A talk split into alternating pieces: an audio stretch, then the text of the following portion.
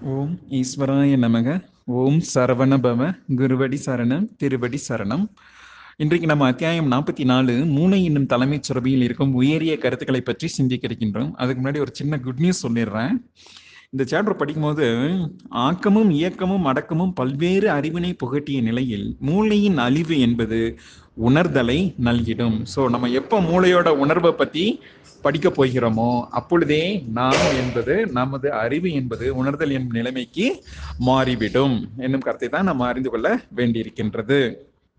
ஆனால் அறிவானது ஓங்கிடும் தருணங்களில் அதன் கழிவுகளும் ஓங்கிட அதன் பொருட்டே அழிவுகளும் தோன்றுகிறது அப்படின்னு சொல்றாரு. ஸோ அறிவு அதிகமாகும்னா கழிவுகள் அதிகமாகுன்ற கருத்தையும் நம்ம இங்க ஏற்க வேண்டியிருக்கிறது.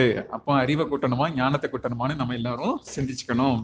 இந்த சாப்டர் படிக்கிறதுக்கு முன்னாடி நான் இந்த பிரைன்ங்கிற இங்கிலீஷ் டிரான்ஸ்லேஷன் புக்கை என்னோட கூட வேலை பார்க்குற கலிக்கு கொண்டு வந்து கொடுத்தேன். அவர் ஒரு எத்தியோப்பியர். அவருக்கு எந்த விதமான நமது இப்போ இந்திய பண்பாடுகள் இந்திய பாரம்பரியங்கள் இந்திய வழிபாட்டு முறைகள் எதுவும் தெரியாததால் நான் அவருக்கு என்ன சொல்லியிருந்தேன்னா ஐயா நீங்கள் வந்து படிக்கிறது வந்து இந்த டெஸ்ட்ரக்ஷன் அழிவு என்னும் தலைப்புல இருந்து நீங்க படிக்க ஆரம்பிங்க. அப்படின்னா தான் உங்களால ஈஸியா கோஆர்டினேட் பண்ண முடியும். ஏன்னு சொல்ல முடியும். ஏன்னா அந்த அழிவு என்னும் தலைப்பில் நாம் பார்க்க இருக்கும் கருத்துக்கள் அனைத்தும் பெரும்பாலானவை. நமது பாடப்புத்தகங்களில் நாம் படித்தது தான் அதே தான் முருகப்பெருமா நமது உடலோடு கம்பேர் பண்ணி சொல்றாரு. அவங்க பாடப்புத்தகத்தில் நம்ம என்ன படிச்சிருப்போம்னா பூமியோடு கம்பேர் பண்ணி நம்ம படிச்சிருப்போம் இல்லையா? ஸோ அதை எப்படி நம்ம உடலுக்கு மூளைக்கும் நம்ம கம்பேர் பண்ணிக்கலாம் அப்படிங்கிறதா இந்த சாப்டரோட மைய கருத்து. ஸோ பிரளயம் என்றால் என்ன? பிரளயம் என்றால் பிரளம் பிறலும் அயம். அயம் என்றால் அகிலம். அதாவது நமது பூமியானது ஈசனின் ஆன்ம துகள்களாக மாற்றமுற வேண்டும். அப்ப பூமி என்பது கடி கம்ப்ளீட்டா அப்படியே டிஸ்ட்ரக்ட் பண்ணிடுவாங்களா இல்ல கொஞ்சம் கொஞ்சமா புனரமைப்பு நிகழ்ந்திடுமா என்பதே இரு வேறு கருத்தின கருத்தா இருக்குது. சரிங்களா? ஏதோ ஒரு புக்ல படிச்சேன். அந்த பூமி அழிதோ இல்லையோ சந்திரன் வந்து அப்படியே அழிக்கப்படுங்கிற மாதிரி ஒரு புக்ல படிச்சேன். பட் ஐ ஃபர்காட் எந்த புக்குன்னு வரும்போது சொல்றேன். சரிங்களா? ஸோ யானை வரும் முன்னே மணி யோசை யானை வரும் பின்னே மணி யோசை வரும் முன்னே. அது நிச்சயமா அது யானை யானைன்னு இருந்திருக்காது. அது ஞானம் வரும் பின்னே மணி யோசை வரும் முன்னே அப்படின்னு தான் இருந்திருக்கணும். ஏன்னா கோயில்கள்ல ஏன் மணி அடிக்கிறாங்க? நிறைய தியானம் செய்யறவங்களுக்கு இந்த ஒரு உணர்வு வந்திருக்கும். இதை நான் ரொம்ப டீப்பா சொல்ல விரும்பல. இதை உங்களுடைய க சிந்தனைக்கு நான் விட்டு விடுகிறேன். ஸோ உயராற்றல்கள் விடுத்திடும். எச்சரிக்கை ஒளிதனை செவிமடுத்தால் ஆன்மா வெளிப்படையும் அது விடுதலையும் அடைஞ்சிடும் அப்படின்னு சொல்லியிருக்கிறாரு. அப்புறம் இதுக்கு முன்னாடி நடந்த பிரளயங்கள் எல்லாம் வெவ்வேறு கனிம வள கழிவுகளால் ஏற்பட்டுள்ளது. அதாவது தாமிரம் வெள்ளி தங்கம் என்ற மூன்று கழிவுகளும் இதற்கு முன்னே தோன்றிய சதிரகம் இல்லையா? சதிர்னா நாடு. அந்த நான்கு முன்னாடி தோன்றிய மூன்று யுகங்களும் அழிவதற்கு காரணமாக இருந்திருக்கிறது. ஆனால் இந்த யுகம் அழிவதற்கு ஈசனின் கழிவுகளே ஈசனின் கழிவுகளான பாதரச துகள்களே இந்த யுகத்தின் பிரளயத்திற்கு காரணமாக அமைய போகின்றது. அதாவது நீதி என்பது யாதனில் இது இந்த ஈசனின் பாதரச கழிவுகளை ஆன்மாக்களே ஏற்க வேண்டுமா? இப்போ வால்மீகி ராமாயணத்துல அவர் வந்து எப்ப திருந்துறாரு அப்படின்னா நீ செஞ்ச நீ வந்து சம்பாதிச்சு கொடுக்குற உன்னோட குடும்பம் வந்து உயிர் வாழ்றதுக்கு. ஆனா நீ செய்யற பாவ கணக்கை அந்த குடும்பத்தினர் ஏற்றுக்கொள்வார்களா? என்ற ஒரு கேள்வி வால்மீகி ஐயாவுக்கு கேட்கப்படுகிறது. அவர் வந்து குடும்பத்துல கேட்கிறாரு. அவங்க யாரும் ஏத்துக்க மாட்டேன்னு சொல்லிடுறாங்க. சோ இந்த பாயிண்ட் மாதிரி நம்ம ஏன் ஈசனியோட கழிவுகளை ஏற்க வேண்டும்? அப்படின்னு ஒரு பாயிண்ட் வருது. ஒருவேளை அப்பாவோட சொத்து பையனுக்கு தான். அப்போ அப்பாவோட கடலிலும் பையனுக்கு பங்கு இருக்குது. ஸோ ஈசனின் கழிவுகளான பாதரசத்துகளை ஆன்ம துகள்களை ஏற்க வேண்டும். ஆனால் ஆன்மாவிற்கு அழிவு கிடையாது. ஆன்ம துகள்களோ மண்ணில் விழும்.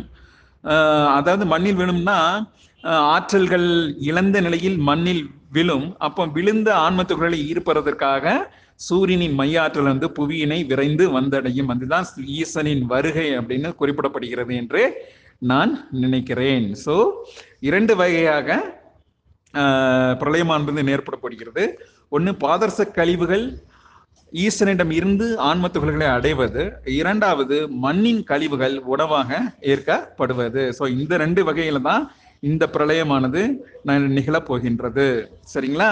ஸோ இப்போ ரெண்டு பாயிண்ட் நம்ம பார்க்க வேண்டியிருக்குது. சூரிய சுழல் சந்திர சுழல் புதன் சுழல் எல்லா சுழல்களும் எப்படி ஏற்படுதுன்னு நம்ம நிறைய டிஸ்கஸ் பண்ணியிருக்கோம். சூரிய சுழல் என்பது சூரியனின் ஆற்றல்களும் புவியின் ஆற்றல்களும் கலப்பு கொள்ளும் நேரத்தில் ஒரு சுழல் என்பது உருவாகின்றது. ஸோ இதே மாதிரி ஏழு சுழல்கள் உருவாகின்றன. இந்த ஏழு சொல்களும் கலப்பு கொண்டு புவியினை அடையும் நேரத்தில் ஒரு உயர்ந்த ஒரு உயர் பிராண படிமன் என்பது உருவாகின்றது. இது எல்லாமே கோள்களின் சொல்லல்களில் ஏற்படும் கலப்பின் மூலமாக உருவாகும் ஆற்றல் கலப்பினால் இந்த உயர் பிராண படிமன் அதாவது ஓசோன் லேயர் அப்படின்னு சொல்றோம் இல்லையா? ஸோ அதைத்தான் இங்க வந்து உயர் பிராண படிமன் அப்படின்னு குறிப்பிடுகிறார். இந்த உயர் பிராண படிமன் என்ன ஆகுதுன்னா பூமியில சூரியன்ல இருந்து வந்த அல்ட்ரா வயலட் ரேஸை வந்து நல்லாவே தடுக்குது. ஸோ அல்ட்ரா வயலட் ரேஸ் வந்து எவ்விதம் உருவாகின்றது என்பதை இன்னும் மூன்று பிரிவுகளாக பிரித்திக்கிறார் ஒன்று ஊதா நீலம் மற்றும் சிவப்பு. அதாவது நீல நிறம் கொண்டது காந்த இலைகளில் பயணித்திடம் வரும் அமில கழிவுகள். வெப்ப இலைகளில் பயணித்து வரும் அமில கழிவுகள் வந்து கொஞ்சம் சிவப்பு நிறத்தை கொண்டிருக்கும். அது கொஞ்சம் தடித்ததா இருக்கும். ஸோ இந்த ரெண்டு இலைகளும் கலப்பு கொள்ளும் பொழுது சிவப்பு சாரி ஊதா என்னும் மூன்றாவது அமில கழிவுகளை கொண்ட கனிம வள இலைகளாக கலப்பு கொண்டு இந்த மூன்று விதமான நஞ்சாற்றலும் இந்த உயர் பிராண வாயுதனை அடைகின்றது. இந்த லேயர்ஸ் வந்து அடங்கி அடையுது.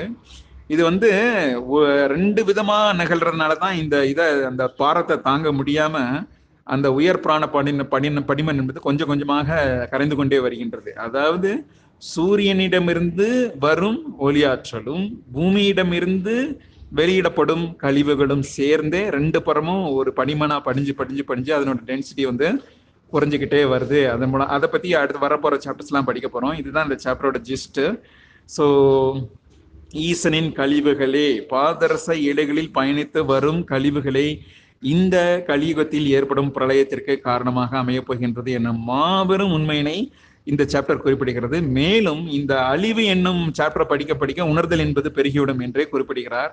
ஸோ உணர்தல் பெருகிட இந்த மாதிரி சாப்டர்ஸ் வந்து நிறைய படிக்கணும்னு மைய மைய கருத்தாக இருக்கா இல்லையா என்பது நாம் சிந்தித்து அறிய வேண்டிய கருத்தாக இருக்கின்றது. ஸோ மீண்டும் ஒரு தியாயத்தில் சந்திக்கலாம். நன்றி கூறி விடைபெறுகிறேன். நன்றி. வணக்கம்.